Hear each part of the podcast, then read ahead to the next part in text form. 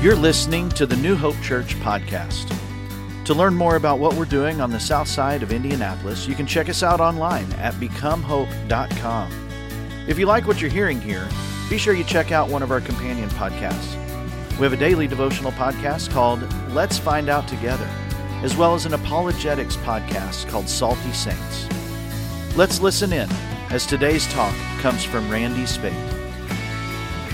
Welcome to New Hope Church. My name is Randy. I'm one of the pastors here. We've been engaged in a uh, sermon series over the past several weeks. Uh, we're going to continue that series this morning. Did want to give you an update this morning. Thank you so much for praying for my daughter, 38 years old, and she has now had her second open heart surgery. It went as well as possible. Uh, the doctor was just super, super pleased. Congratulated her when she got out of it, which is kind of strange. I would have, I would have thought you congratulate the doctor, but uh, uh, she is three days later. She is up. She's walking. She's eating. She is. Uh, doing bodily functions that I would prefer not to talk about online because I'm positive that it would go viral, and I don't want that.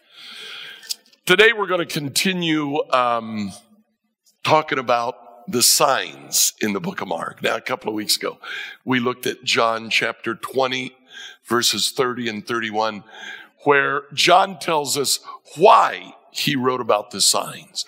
The disciples saw Jesus do many other miraculous signs in addition to the ones that are recorded in this book.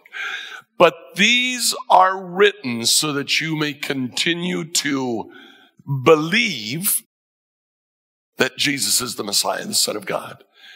And that by believing in him, you will have life by the power of his name. So the title of our sermon series, Believe and Live. Um, now, a couple of weeks ago, Chris Williams uh, talked to us about the importance of context. We're going to look at that this morning. We are going to look at the fourth sign. Just a quick review. Remember the first three signs? Jesus turned water into wine. Jesus healed the official's son. And then last week, Jesus healed a lame man. Now we get to the fourth sign. Jesus feeds 5,000 people with what amounts to a little boy's lunch. And we're going to hop back to John chapter 2 to look at the context of what's going on here. But let's take a look at John chapter 6. After this, Jesus crossed over to the far side of the Sea of Galilee, also known as the Sea of Tiberias.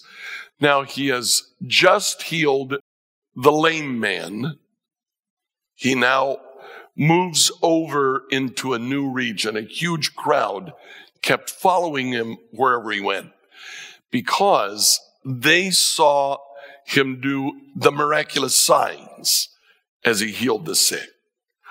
Jesus climbed a hill and he sat down with his disciples around him. It was nearly time for the Jewish Passover celebration. Jesus soon saw a huge crowd of people coming to look for him. Turning to Philip, he asked, Where can we buy bread to feed all these people? But he was testing Philip, for he already knew what he was going to do.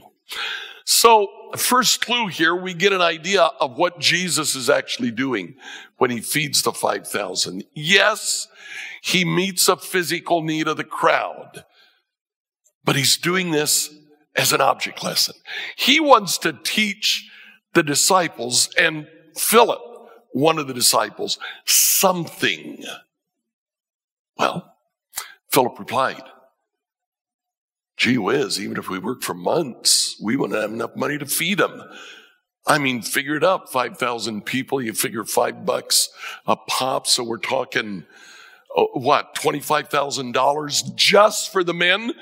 And it doesn't even mention the women and the children. We know there were kids there because it's a little boy's lunch that Jesus takes. And Andrew, Simon Peter's brother, spoke up and he said, There's a young boy here with five barley loaves and two fish. But what good is that with this huge crowd? And Jesus said, Well, have everybody sit down. And you begin to hear the music in the back of your head. Something big is going to happen. So they all sat down on the grassy slopes. The men alone numbered about 5,000. Then Jesus took the loaves, he gave thanks to God, and he distributed them to the people. And then he did the same with the fish. And they all ate as much as they wanted. So Jesus takes a basket and he takes this little boy's lunch, which consists of five, it says loaves. It's probably more like biscuits, like dinner rolls. And then two fish. Now, they were probably more like sardines. I mean, after all, it's a little boy's lunch. So I looked and I found bread and I found fish. Fish probably wasn't quite as big as this. But Jesus took the baskets and he took the loaves and he, he had five loaves and 12 baskets. So you do the math. He, he broke the loaves into little pieces and he dropped them in the bottom of the basket. Then he took the, the fish and he broke them into six pieces, put a little piece into the bottom of each basket, handed a basket to the disciples. And then he says, we got 5,000 people here, guys. Feed them. and I can kind of see Peter take the basket, look in the basket, in the bottom of the basket, there's this little tiny, there's, there's a mouthful of fish and maybe a couple of chews of bread. And he takes the basket and Jesus says, go feed them. So Peter walks up to the first guy and hands him over the basket. And he says, There's not much, but, uh, you know, you can maybe take the edge off. And the guy reaches in the basket and he pulls out a handful of bread and a handful of fish. And Peter looks in the basket and there's a little tiny piece of fish in there and a couple of pieces of bread. And he goes to the next guy and same thing. He reaches in and he pulls out fish and bread and the third and the fourth. And finally, all 5,000 eat and they're full. Then Jesus says, well, we want to be ecologically conscious, so uh, let's not just leave the stuff laying around. Go pick up the leftovers. And they filled every basket. I think if there had been 30 disciples, they would have had 30 baskets full. Jesus wanted every disciple to see that everybody had enough. They picked up the pieces. They filled 12 baskets with the scraps left by the people who had eaten from the five barley loaves. Now, the miracle itself is incredible. It is absolutely unbelievable what Jesus does here. But I want to pay attention to what comes next. Look at verses 14 and 15. When the people saw him do this miraculous sign, they exclaimed, Surely he's the prophet that we've been expecting. And Jesus saw that they were ready to force him to be their king. And he slipped away in the hills by himself. And what we come to find out is he spends all night in prayer. Well, Jesus on several occasions spends all night in prayer. When he does, he has a big decision in front of him and he wants to make sure that he's doing the right thing. So what is it that he's doing? What does it mean that they came and they wanted to take him and force him to be their king? What does it mean that they believed in him? Well, Thanks, Chris. we got to go back and see the context. The context of this uh, passage goes all the way back to chapter 2. Now, in chapter 2, at the very end of the chapter, Jesus cleanses the temple. It was nearly time for the Jewish Passover celebration. So Jesus went to Jerusalem. In the temple area, he saw merchants selling cattle, sheep, and doves for sacrifice. He also saw dealers at tables exchanging foreign money. So Jesus made a whip from some ropes and he chased them all out of the temple. He drove out the sheep and the cattle, scattered the money changers' coins over the floor. He turned over their tables. And then, going over to the people who sold doves, he told them, Get these things out of here. Get out. Stop turning my father's house into a marketplace. Jesus drove them out because they had twisted what the temple was supposed to be. The temple was supposed to be a place where they would come for worship, and especially during the Passover time. It was supposed to be a place where they could come, worship the Lord, remember how he had dealt with them all through history. But they turned it into a marketplace. So he drove them out. But again, it's what comes right after this that's important to us. Because of the miraculous signs that Jesus did in Jerusalem at the Passover celebration, many began to trust him. Literally. Many began to believe in him. But Jesus didn't trust them literally. They believed in Jesus, but Jesus didn't believe in them because he knew all about people. No one needed to tell him about human nature, for he knew what was in each person's heart. Wow. So we have people who believe in Jesus.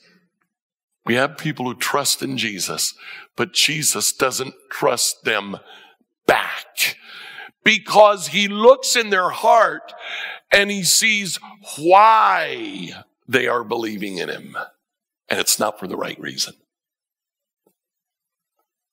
Now, what this means is that we have in John the forming of three types of people.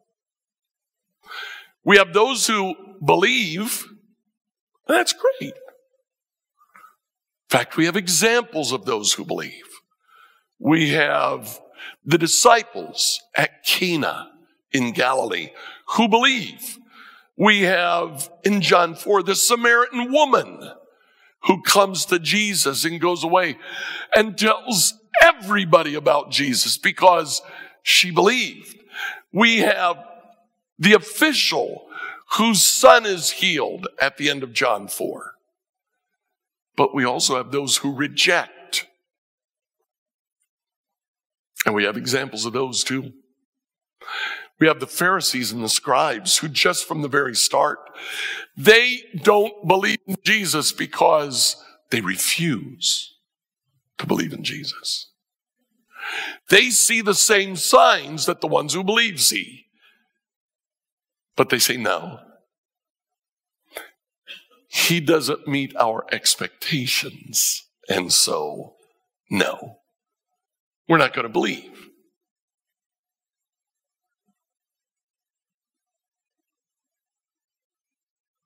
Zach told us last week about a lame man who was healed and then turned Jesus over to the authorities. He's one of the ones who reject Jesus. But there's a third group. And John lays out this third group.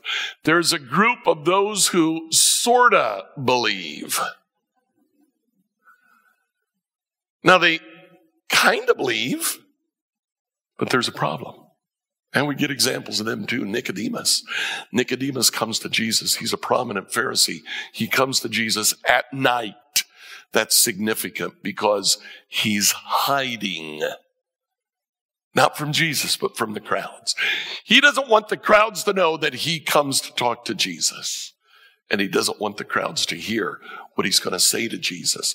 Because you see, Nicodemus, sees the signs and he believes that Jesus is something special, but he is not yet willing to put his reputation on the line. He has too much prestige as a Pharisee, and he doesn't want anybody else to know how he feels about Jesus. And then we see the 5,000 who are fed. Now, everything around the feeding is significant. First of all, they're in the wilderness. Yeah, that's significant because there's no place. The nearest Kroger was a good, you know, 15, 20 miles away. They, they, they couldn't just run to Kroger and buy a bunch of stuff. They were in the wilderness. They couldn't go fish because how you go to fish for enough fish in one catch to feed 5,000. They were in the wilderness. Just like Israel was in the wilderness when they left Egypt. And Moses led the people out of Egypt and then gave them manna in the desert. He divinely provided food for them. And Jesus divinely provided food for the crowd. And the people in the crowd say, Yeah, yeah. This is it. He's the one. He's a miracle worker. He's going to rally the people. And then we can lead the fight against Rome. Let's take him and make him our king. And then we can do whatever we want. We can fight Rome. We can beat Rome. We can win. You see, Nicodemus, he wanted to put Jesus in a tight, comfortable little box one where his image of the Messiah would fit. The crowd, they believed in Jesus, but they wanted Jesus on their own terms. They wanted him to do what they wanted. So Jesus leaves them and he spends the night alone in prayer. He says, Father, what do I do? And the next day, he knows what he has to do. So, John chapter 5, verse 24. Jesus goes to the crowd and he says, I tell you the truth. You want to be with me not because I, not because you saw the sign, if you'd really seen the sign, you'd believe in me. You want to be with me because I fed you. Literally, it says here, because your bellies are full. I like that terminology. Jesus says you're here because of what you got out of it, not because you really believed. A couple verses later, John 6 28. They show that they understood what Jesus is saying. The reading between the lines, Jesus is saying, I'm not going to be your puppet. You want me to be your king because you want to fight Rome. I'm not going to do that. So they go to Jesus and they say, Well, we want to perform God's works too. What should we do? Paraphrase, they look at Jesus and say, Show us the tricks. Show us how you did it. If you won't do it for us, then just show us how you do the tricks and we'll do them. Well, Jesus told them, this is the only work that God wants from you. Believe in the one he sent. Believe in me. Truly, honestly, fearlessly believe in me. They don't want to do that. And they let him know. In fact, you know what they say? Show us a sign so that we might believe in you. How about feeding 5,000 people with a little boy's lunch? Would that qualify as a sign? But they are now rejecting the sign because they are rejecting him. So Jesus says something so off the wall that they can't take it. Jesus says, You know what? You want bread from heaven? I'll tell you what, I am the bread of life. I'm the living bread that came down from heaven. Anyone who eats this bread will live forever, and this bread, which I offer to the world so that the world may live, is my flesh. And they go nuts. How in the world can you say that? You're the bread from heaven? We're supposed to eat your flesh? What do you think we are, cannibals?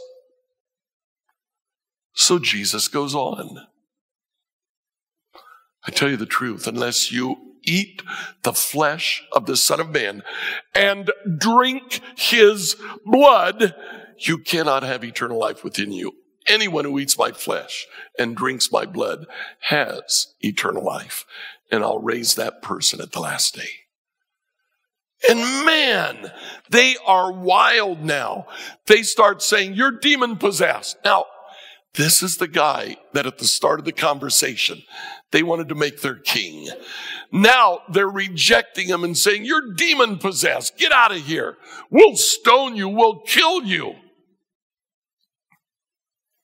And John, with his tendency towards understatement, said at that point, Many of his disciples turned away and deserted him. Jesus spent all night in prayer for this.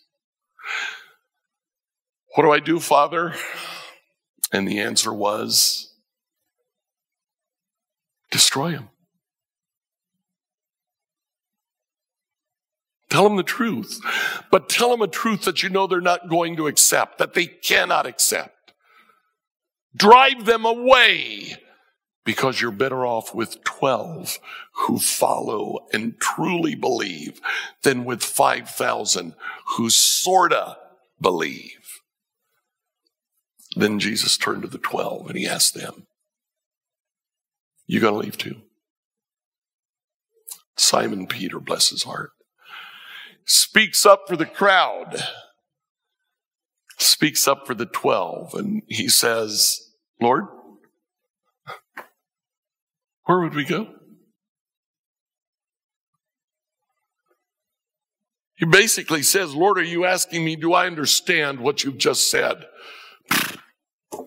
I don't get it. Eat your flesh, drink your blood. Are we going to leave? Where'd we go?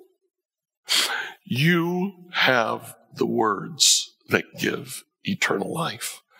We believe we know that you're the Holy One of God.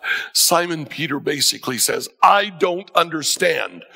And I know that the problem is in me, not in you. So I'll stick it out.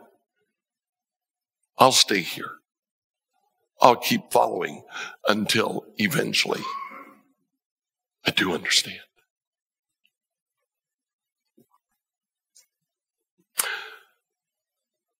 Bob and I just got back from Colombia. Linda, Linda and I lived in Colombia for 17 years.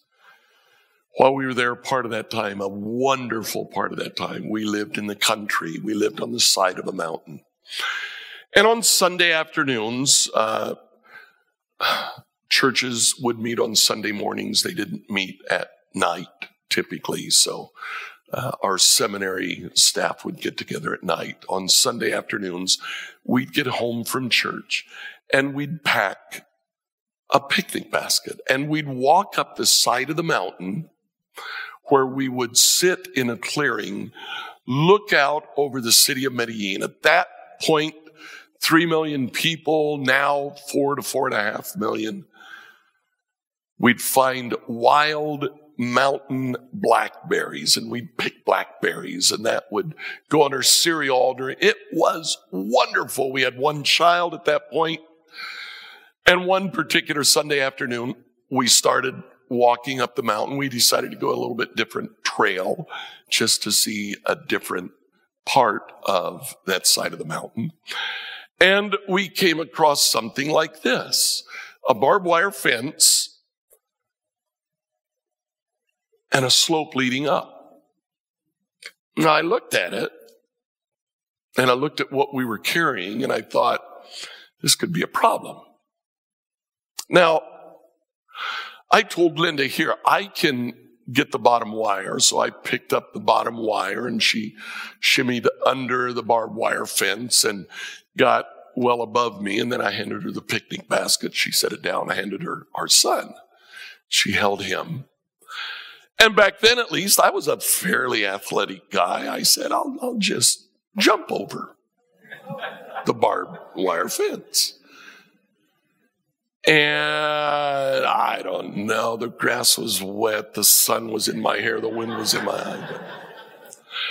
I found myself sitting on top of a barbed wire fence. And I made a medical discovery. You cannot sit on top of a barbed wire fence for very long.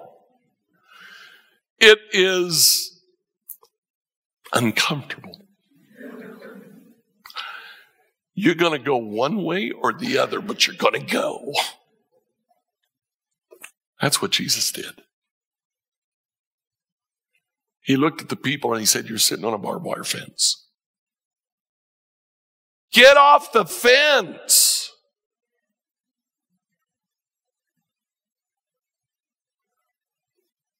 There were people who sort of believed. People like Nicodemus, who he really wanted to follow Jesus. But he was afraid of what his friends would say if they found out just how seriously he wanted to follow Jesus. Get off the fence. Now, the good news is that by the end of the book of John, when Jesus is crucified. It's Nicodemus that comes up and takes his body. He got off the fence. He eventually came around and said, no, no, no. I am a follower. I'll take his body. Even if the 12 have run away, which they did, he said, I'll stand up. Is that you? Yeah, you want to follow Jesus, but you're afraid of what your friends, afraid of what your neighbor, afraid of what your family, afraid of what your coworkers might say if they find out just how deeply you want to follow Jesus. Get off the fence. Or you might be like the 5,000. They followed Jesus because of what was in it for them. They followed Jesus because they thought he could be the miracle worker that they needed to rally the troops and fight against Rome. They wanted to follow Jesus because they thought that Jesus would give them a good bank account, home, friends. They were looking for what was in it for them.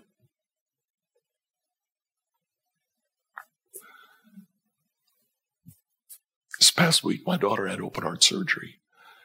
There was a very real chance of death. It was not an easy time.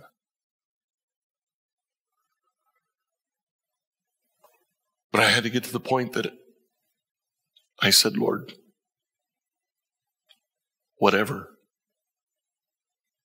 we'll get through it. I would not have been able to do that without Him. We follow Jesus not because of what we can get out of it. We follow him simply because he is the Son of God and he calls us to himself. I wish that every person I prayed for who's sick would be healed, but they're not. I wish that every person who went to the Lord said, Help me get a job, would get it. But they don't. That's not why we follow. We follow because He is who He is. He is God, and He calls us. Now, when we follow Him, when we do what He asks us to do, we are healthier. We don't squander our money on idiocy. Things do go better, but that's never a promise. We follow him because he is God. And he calls to us and says, Follow.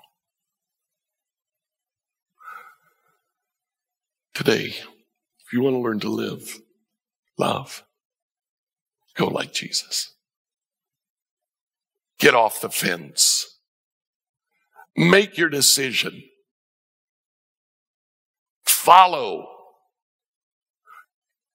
And if you decide not to follow, quit playing the game. Walk away.